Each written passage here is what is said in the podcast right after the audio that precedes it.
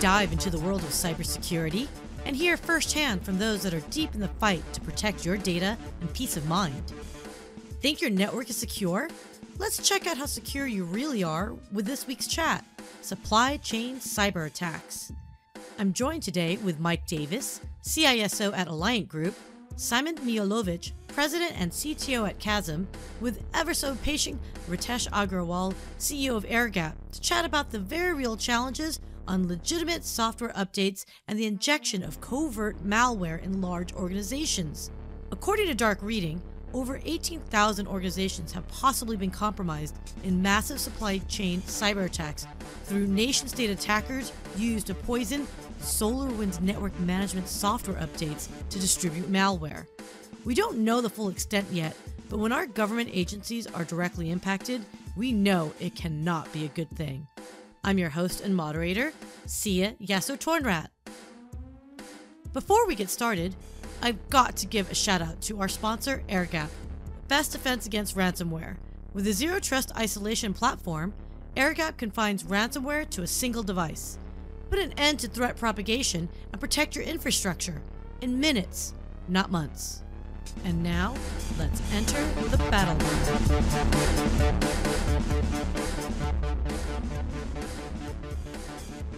Welcome, guys. It's such a pleasure to have you here before we get started, I would like to set the tone a little bit for this conversation.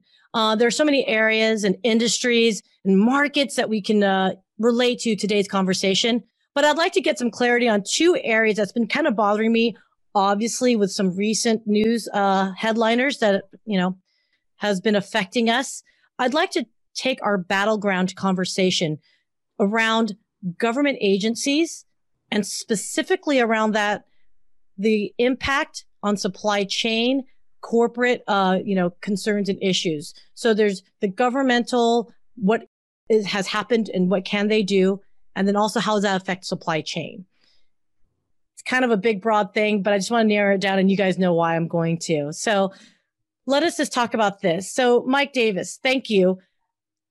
Knowing your background within, you know, working with government agencies, you know, how many, how much of the concerns do we have right now around security software and how companies are getting hit?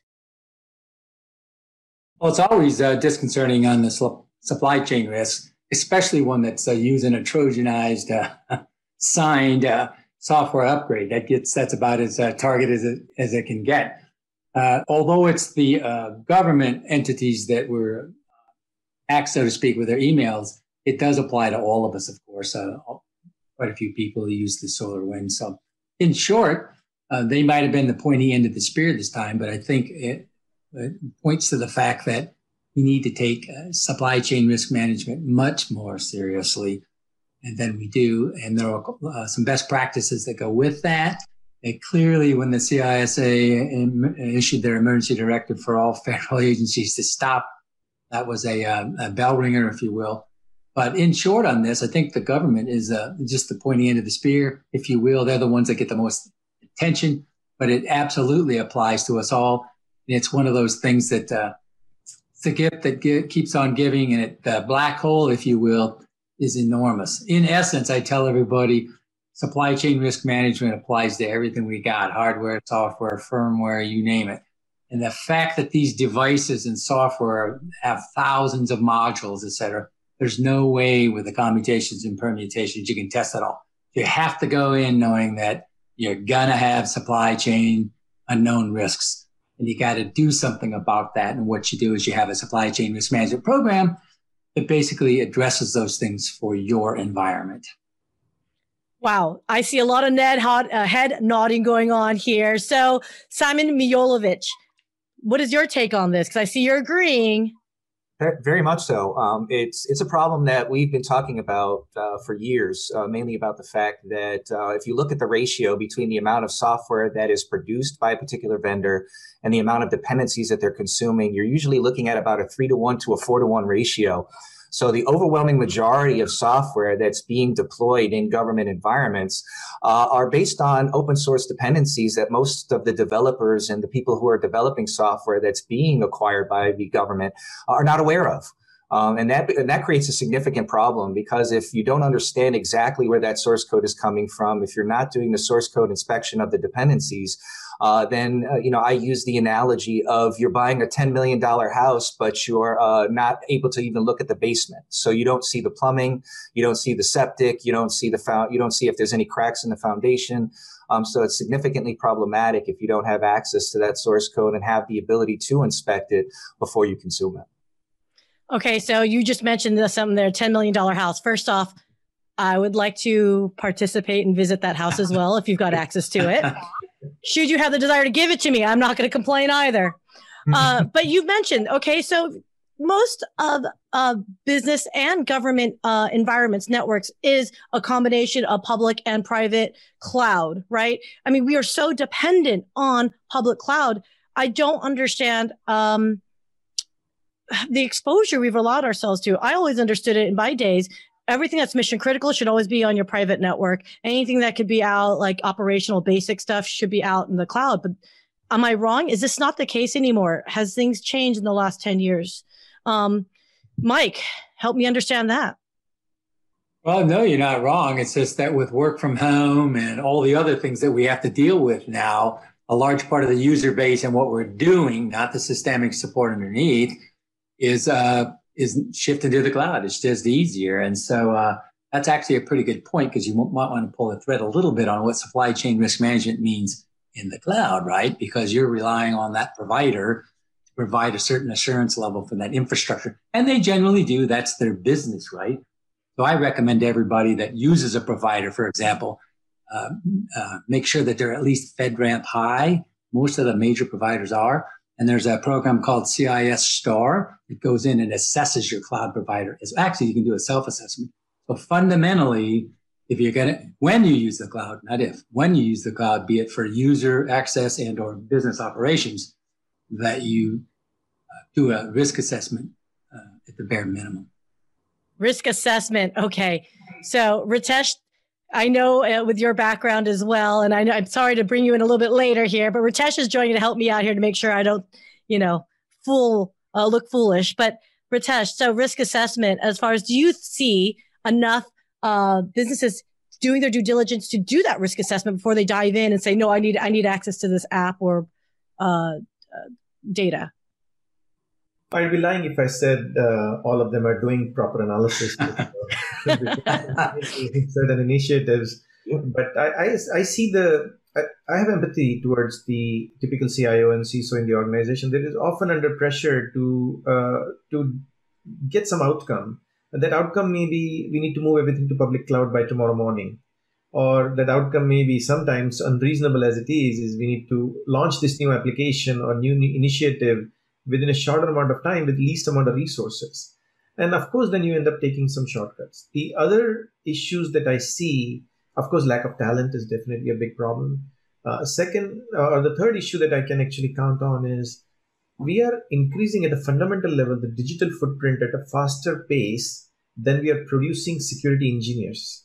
So what you're doing is you're generating more, you're digitizing more and more assets, whether it's physical assets, like in your home, you have toaster oven, you have probably refrigerator digitized, your car is digitized now. And slowly and slowly you're seeing everything else being digitized. I think the rate of digitization is outpacing the rate of security awareness and training. And that to me is the fundamental problem here. Ooh, okay. You you hit something that hurts me a little bit because I am, gentlemen, your end user from hell. I will double click everything. I will say, oh, wait, if you sent it, it's therefore it's real. Um, so knowing that I am that weakest link, Simon, then, um, where do you see then with something like, uh, even something like SolarWinds, okay, where they do the orchestration and they've got hacked into? I mean, what is the implication of of these types of attacks because it feels like they're attacking the providers, the security providers now, and not just the weakness of the the end user. Right. Uh, we're, we're still waiting uh, for the dust to settle uh, on the analysis of what exactly happened uh, with SolarWinds. But uh, at the end of the day, my concern, uh, particularly with what we've seen there, is not necessarily the attack on the provider, but it's more the attack of the software chain uh, where somebody has the capacity to actually go in and add arbitrary code to a particular code base. Uh, and that and that is considerably frightening. Uh, it's something that again is, is, security professionals have been talking about for a number of years. Uh, in in uh, having a lot of public repositories, um, you know, some classic examples of like a GitHub and a Bitbucket. Um, the the making sure that people don't have access to that, and making sure that there are preconditions for making sure that if anyone is to check in any code, it's been reviewed, uh, it's been analyzed, and it's been uh, it's been checked to make sure that if I'm going to actually approve that check-in of code, that something, someone, some group of people have looked into it to make sure that the code actually functionally does what it's supposed to do, and it doesn't compromise or increase the threat profile. So it's it's far more lower level. Um, in the fact that it's much harder for people to be able to find those particular things. And we're going to start becoming more and more dependent on automation and tooling to be able to help us with that. Because, like what was said before, um, there's a significant gap in you know over 110 million lines of code being produced every year, and yet having a shortfall of over four million security professionals necessary to analyze and look at that code. Um, we're, we're no longer going to be able to be dependent on humans to do that. So we're going to find ourselves more in a position where we're going to have to complement the lack of, of security professionals with the proper tooling to be able to inspect that source code.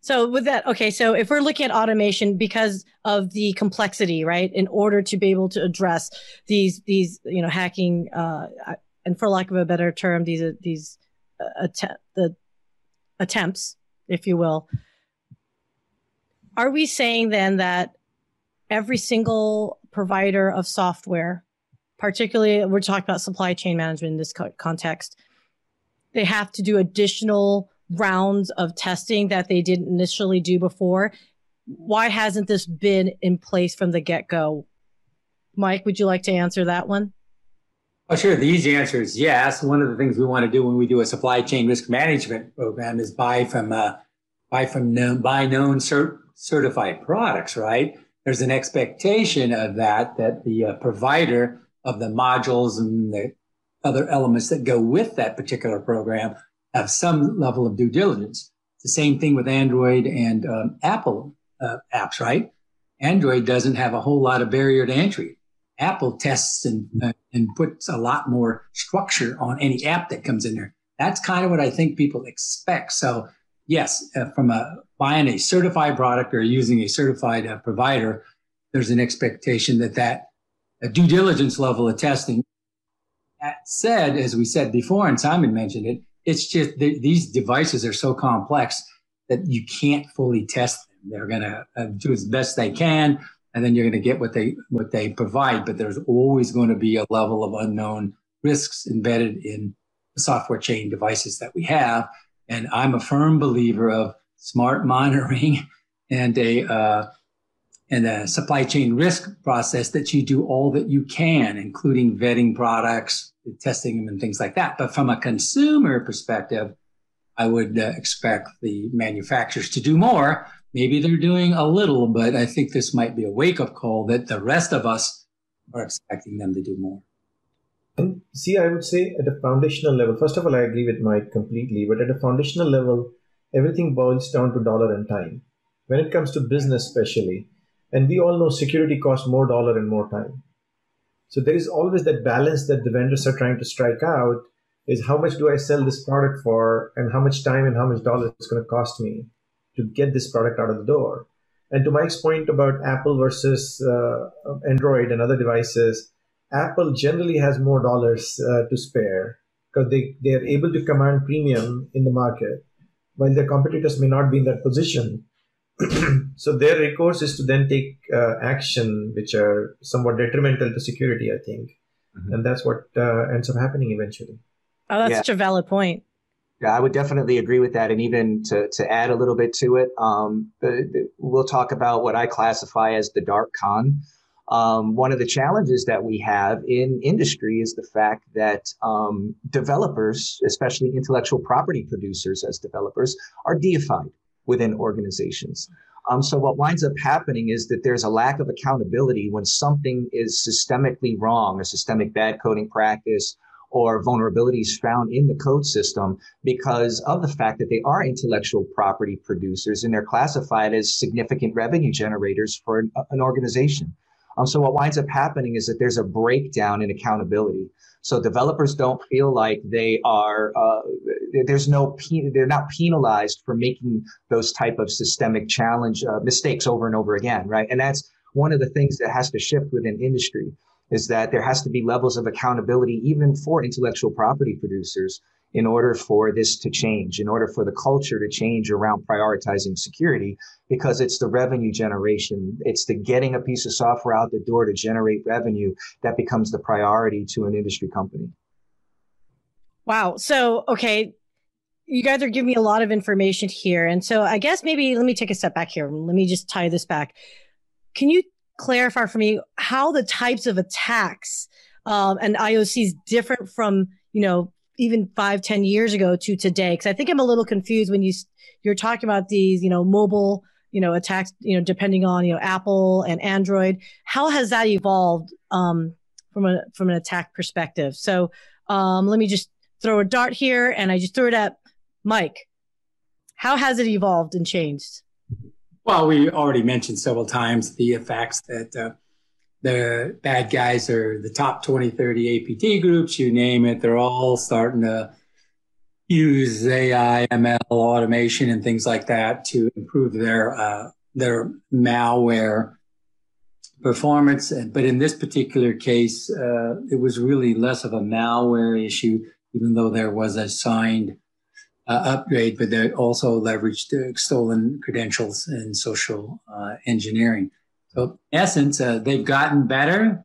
Uh, clearly, they've got they, the bad actors have gotten better. They share techniques, etc. So, uh, my position is tough to chase threats, which morph and get more sophisticated. It's better to have a risk-based security strategy. Kind of embeds that for the, the, the group, but I guess back to your quick one as far as the IOCs and the TTPs, they're they're a business.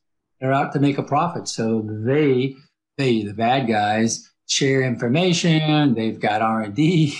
They've got all that uh, those capabilities to improve their product. And yeah. so what we're seeing is so now they've got a their their asymmetrical advantage continues to grow while we catch up. Yeah, there, has been a, a, a tectonic shift um, in, in, in criminal organizations, shifting from uh, theft and drugs to actual cybersecurity, um, because it is classified as one of the most uh, tectonic shifts in in uh, uh financial uh, markets with regards to to criminality. So we have to start looking at that very seriously. Um, it's not only the state-sponsored agencies that are doing it; uh, it's it's criminal enterprises and criminal organizations that are looking to uh, shift the balance of, of financial financial profits and gains. Um, but in terms of the tactics, uh, what what's really changed is that we were so used to you know software uh, running or lasting a year, two years, maybe three years in operational readiness and capabilities. But now with microservices and containerized applications in the cloud, um, software is changing at an alarming pace. Where, for example, versions of the, of software are being released every four to six weeks. Um, so the ability to be able to keep up with that and the ability to to leverage human beings is almost impossible um, when code is changing that rapidly, being exponentially increased in, in sort of the numbers of, of lines of code. Uh, and in, in the visibility towards uh, the same tactics that we use to uh, prevent threats are the same tactics that are being used by these criminal organizations to find threats. So, you know, what used to be uh, a simple, maybe two or three targets back in the day uh, is quite literally what is the entire threat landscape and what is the easiest way in. In the case of SolarWinds, in this particular case, uh, I've already heard rumblings that uh, admin passwords of SolarWinds 123 um, and it's those kinds of things that wind up becoming significant threats, even though you may not uh, now I'll be looking at. Uh, we know that that that passwords, weak passwords, have always been a critical infrastructure threat, uh, but finding those things are becoming significantly easier because of the tooling that's available. You're making me cry here a little bit. Then, so can can we just talk about zero trust? And so, how will zero trust play? Uh, you know, a part of this in future attacks. You know, we hear zero trust all the time. So let, us talk about it. Um, yeah, I'd love to talk about it, Sia. yeah. I, would imagine so. this is my favorite topic of all the topics. But look, and and I just don't mean it. I founded the company, which is based on zero trust principles, essentially.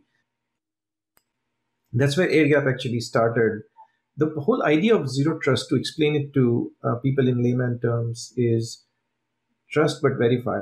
Essentially, assume that everybody is infected, everybody is an adversary, and then act sort of in a reverse manner from there onwards. So if you are an enterprise with 5,000 endpoints that are inside your organization, assume that they're all infected. What would happen next? I talk to many, many security professionals, and they always think about defending the first victim, defending the perimeter, defending the uh, attack from getting into the organization. And they almost always ignore the fact that what would happen if the attack did make it into your organization. Um, and that's where air gap starts. So coming back to the zero trust notion, the I, I think that's the only way you can solve this cybersecurity problem is to start assuming everybody's infected and work backwards, and then you'll have a solution that uh, that will protect you. It sounds so incredibly pessimistic, guys, but it absolutely makes sense in this digital age that we're in. So, if you guys uh, had that magic ball and you can wave it, what do you think is potentially the next big? I don't want to call it the next big thing, but what is the next thing on the horizon that we need to be looking out for? Mike? Well, not to pander to the topic at hand, but this is so systemic, like Simon said, that uh, uh, it, it's almost intractable. So uh, I, I, would say more of that. Uh, we always worry about third party risk management and the vendors and things we do like that. But uh, if I was to put on my CISO hat as well, I would say uh, I'm worried about privacy and privacy compliance as we go forward. Uh, that's that's got a little. Uh, let's face it, uh, devices, IoT, everything has to do with uh, some sort of information that might be privacy. So I'll have to put my privacy compliance hat on. Privacy is not dead; we still have to protect it. But uh, from a security perspective, if I jump past S- SCRM, then I land in the privacy compliance area, I think.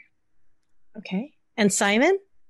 Uh, I, I, think we're going to start seeing uh, more of a shift away uh, from the uh, the public cloud infrastructure. I think we're going to actually see a, a, shift back to more of a hybrid model, um, where uh, generally consumable applications will be used in, in public cloud type of environments, but the vast majority of the sensitive data uh, as as well as uh, key intellectual property will wind up becoming more of an on-premise situation mainly because of the fact like i talked about the basement analogy before if you don't if you don't know your basement you don't really know what your house stands on. Um, and if you were to ask any public cloud infrastructure provider today give me all of your documentation about your operating systems your applications and everything that are required to actually run the infrastructure of your cloud um, you'll never hear back right? So the lack of visibility, um, and also I see this this more of a an industry ripple uh, moving away from uh, z- this this zero trust concept to what we call the trust nothing concept, where in fact it's not trust but verify, it's don't trust and verify.